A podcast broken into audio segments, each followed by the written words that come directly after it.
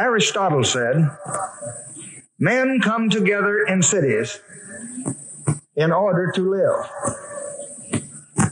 But they remain together in order to live the good life.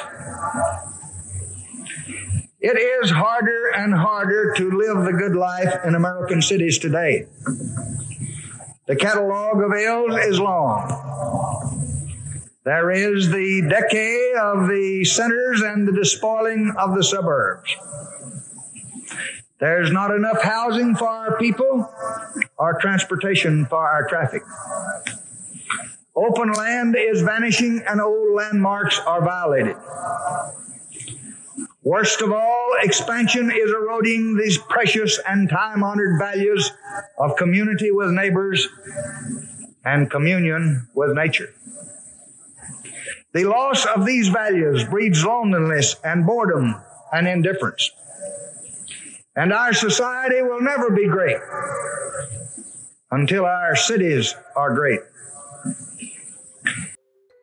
We just heard a soundbite of Lyndon Johnson's Great Society speech that he delivered at the University of Michigan on May 22, 1964. But in truth, it could have been written today. In the audience, during that speech, quietly, the First Lady was taking in those ideas especially the aspects of the Great Society program focusing on the environment. I decided that's for me, she observed at the time. Steadfast in her new mission, she became an early advocate of developing green spaces to improve mental health. The following year, and during a turbulent time of race riots in America, speaking at the National Council of State Garden Clubs and the American Forestry Association, Lady Bird said, Beauty cannot be set aside for vacations or special occasions.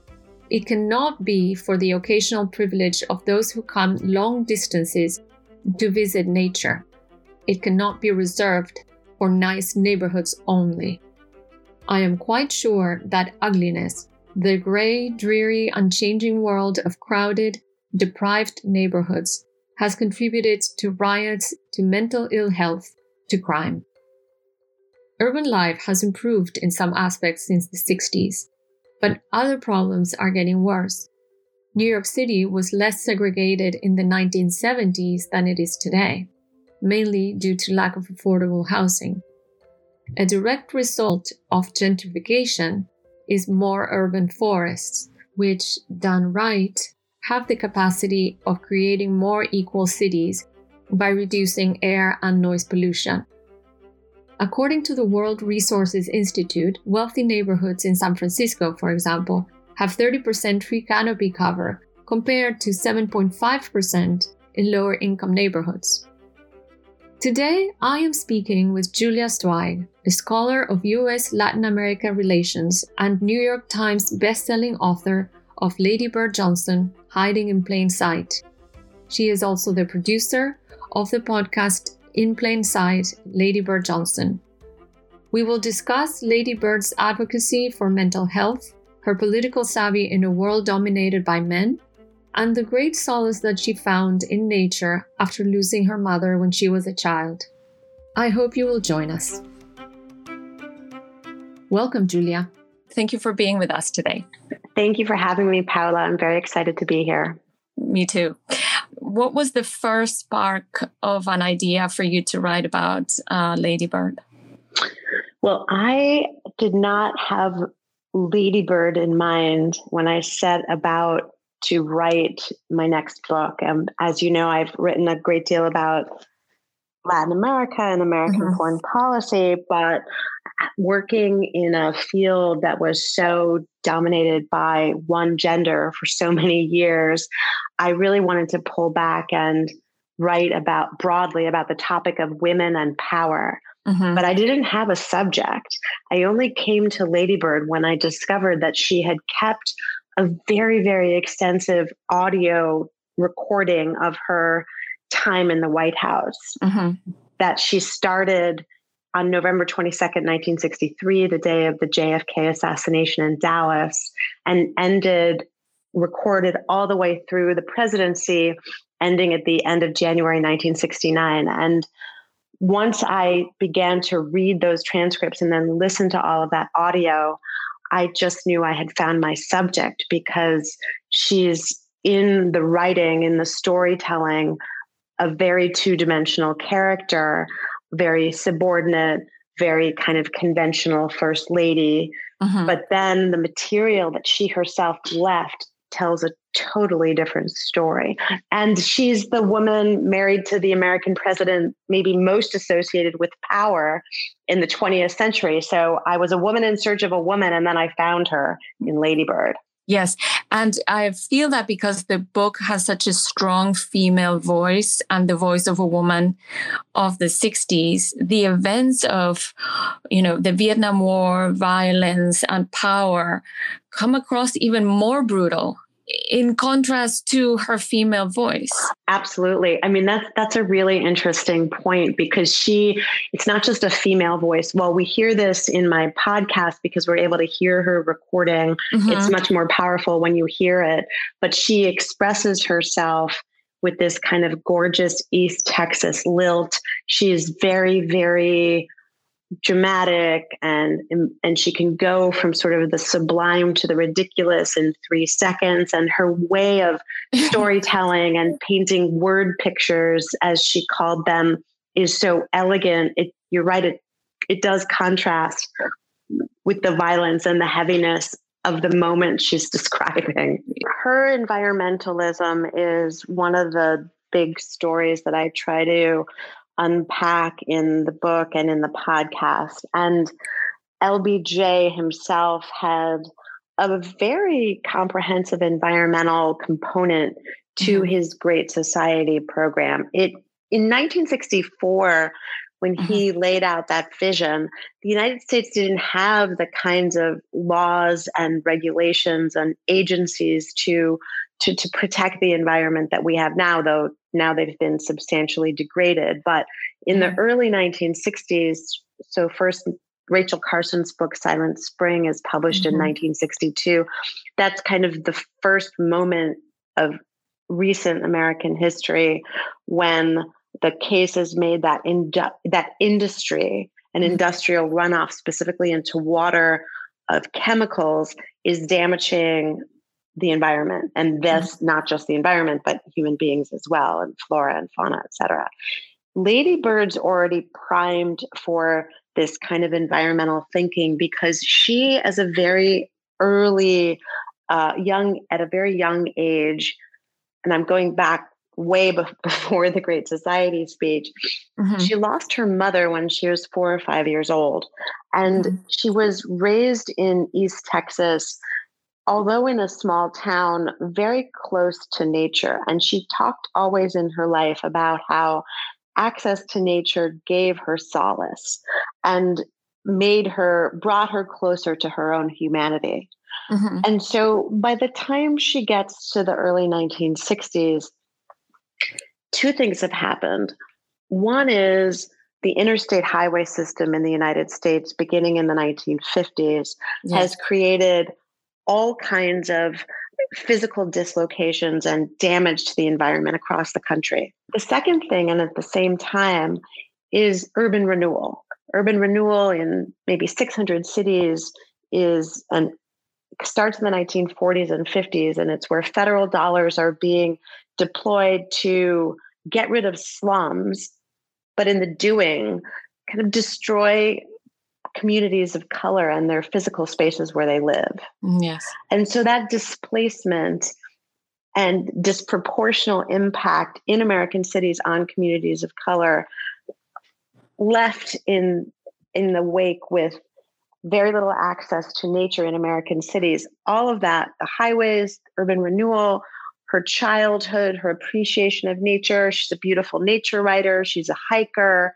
Mm-hmm. She loves being in nature, comes together as part of the policy agenda that she develops once she's in the White House. It's called beautification, but it's really much more complex.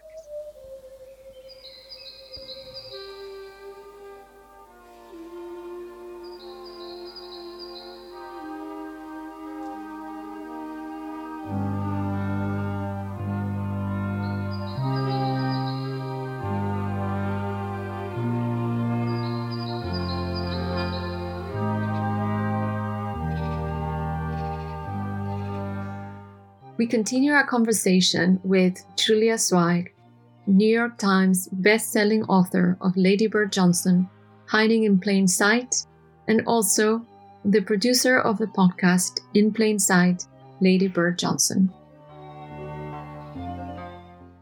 She sees River Park in mm-hmm. Washington, D.C. as a great example of what uh, urban centers can be across incomes, across racial integration. Yes, integration. Uh, which reminds me a little bit, it's like a mini version of Brasilia. Yes. I, you know, when I first went to explore River Park, because it's here in Washington, D.C., in Southwest, the 1st mm-hmm. thing I was reminded of was um, Brasilia and also a lot of even some architecture in Rio, for example. I mean, it does have that very yes. Brazilian feel. Yeah, that that modernism. So she understood when when she decides to take on the task of improving um, the lives of, of urban centers. She under, understood the complexity of the task. In fact, she says that it's more complicated than a choice between wall to wall pavement and wall to wall grass. That's a good quote. Is that from my book? Yes. she was very, very good at putting her finger on the issues, and yes. um, and she was also careful at the same time. One of the things I I noticed is that even though she was hyper conscious that this was an issue about race mm-hmm. and certainly class, she was very careful not to talk in in in in racial terms. You know she talked uh, she used the phrase city victims mm-hmm. but she never explicitly said black and brown americans are the ones who are getting the short end of the stick in american cities. Ultimately do you think the word beauty and beautification hurt her cause her work well you know, she hated the phrase beautification. It was a euphemism. She said much later, I'll never forgive Lyndon's boys for making me use that word because, but I did it because I realized that if you get people to care about what comes out of the ground, eventually they'll care about the land that grows what comes out of the ground. Yes. So she, I think, you know, to your question about whether that phrase was fitting to the time, you know, the City Beautiful movement goes back to the early 20th century. It's not just a, a phrase that is associated beauty or beautification with win- women, but I think by the 1960s, it starts to take on a kind of gendered, fluffy, yes. um, girly connotation. And in a way, you could say the upside to that is that, you know, who better than a Southern woman to go around the country and tell Americans to to, to help empower Americans to pass local laws to clean up their rivers and their parks and to beautify, mm-hmm. right? It's sort of all a package, including the name Ladybird, right? You yes. can't really do better. Lyndon Johnson used to say, I don't need Madison Avenue, I've got Bird, right? She's, she's, yes. she's a pretty good uh, representative to articulate this this idea of of the responsibility of citizens to mobilize their government to protect the environment and invest in creating access to nature for everybody, desegregating access to nature for everybody, not just in the national parks, but in American cities. But yes. It's taken a very long time because of that phrase and because she was in the telling of her story, primarily associated with this thing called highway beautification, as opposed to urban planning and nature in American cities. It's taken a long time for us to see just how ambitious her vision was. So, in that sense, I think it did get in the way.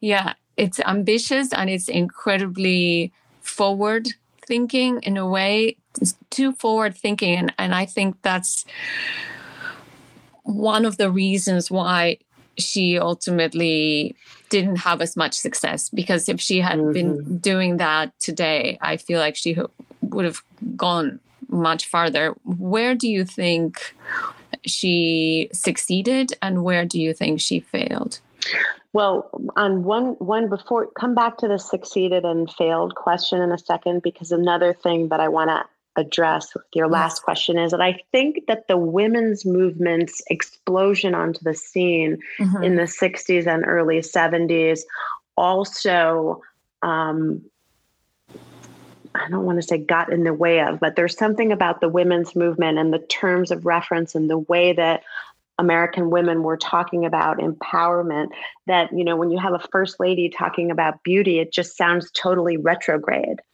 even yes. though she was clearly in the doing quite a feminist.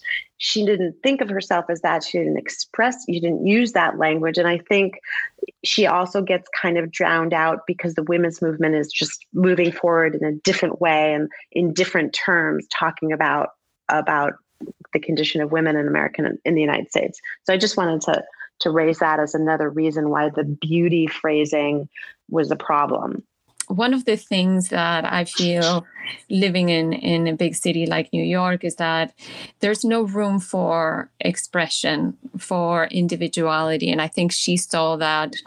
Uh, especially as as both LBJ and Lady Bird saw how cities were going to become larger and larger, and there was not going to be this opportunity to really be an individual like nature, let's say, gives you that opportunity how did Lady Bird ultimately succeeded in changing a little bit our cities? Mm. Mm. it's such a tough question because, you know, she had, I think, a huge influence in raising public consciousness mm-hmm. in American cities about the importance of some level of natural beauty in our immediate surroundings. Mm-hmm.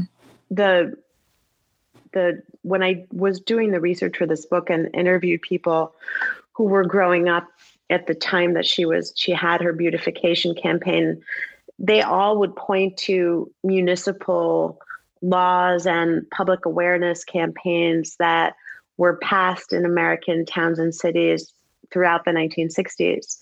And I think that's to her credit. It's certainly you can see it in Washington D.C., mm-hmm. where every year we have this incredible bloom that begins with the daffodils and goes to the dogwoods and the azaleas and the cherry blossoms, all in public spaces, and also in the planting and maintenance of triangles and parks, not just in tourist white Washington, but in the other quadrants of the city. The other big focus for her was the Anacostia River, which is there are two big rivers that border the District of Columbia. One is the Potomac, one is the Anacostia. And the Anacostia River now, 50 years later, is in the process very far along of being cleaned up, very of having the riverfront area developed for public access for recreation. Mm-hmm. It's become quite gentrified. That wouldn't have been her choice. Um, but I think generally the kind of overall consciousness that she brought that citizens should lobby corporations and municipal government to put resources into building parks and keeping nature accessible to everyone is very much to her credit. I was reading actually about Anacostia yesterday, mm. and it's interesting because it was not as polluted as in the 60s, then became really, really polluted, and now it's being cleaned again, but not at the level that you could, let's say, go swimming in it. No, that's true. I mean, that's why in the 1960s, it's a good point that the centerpiece of her work, and and we should talk about Larry Halprin, the landscape architect, who yes. was her big partner in this vision for Washington, D.C. and the Anacostia. You know, Ladybird was a huge swimmer. She yes. swam all the time. She swam in outdoor lakes, she swam in indoor pools. She had a long sets of meditations about the value of swimming and being in water. Mm-hmm. Um, and she teamed up with Larry Halprin, who eventually became the person that designed the FDR monument in Washington and was a really interesting uh, collaborator with his own wife, who was a choreographer, another subject. But Halprin was in San Francisco and had developed lots of public spaces in San Francisco and came to Washington, D.C., financed by money that Lady Bird raised from, from civil rights philanthropists in New York to, to develop the Anacostia model, which was essentially built around creating a giant public swimming hole in Kingman Island in yes. the Anacostia River. And, and public swimming spaces, I mean, there are a few of them around the world. One of them is in Austin, Texas now, actually, to her credit.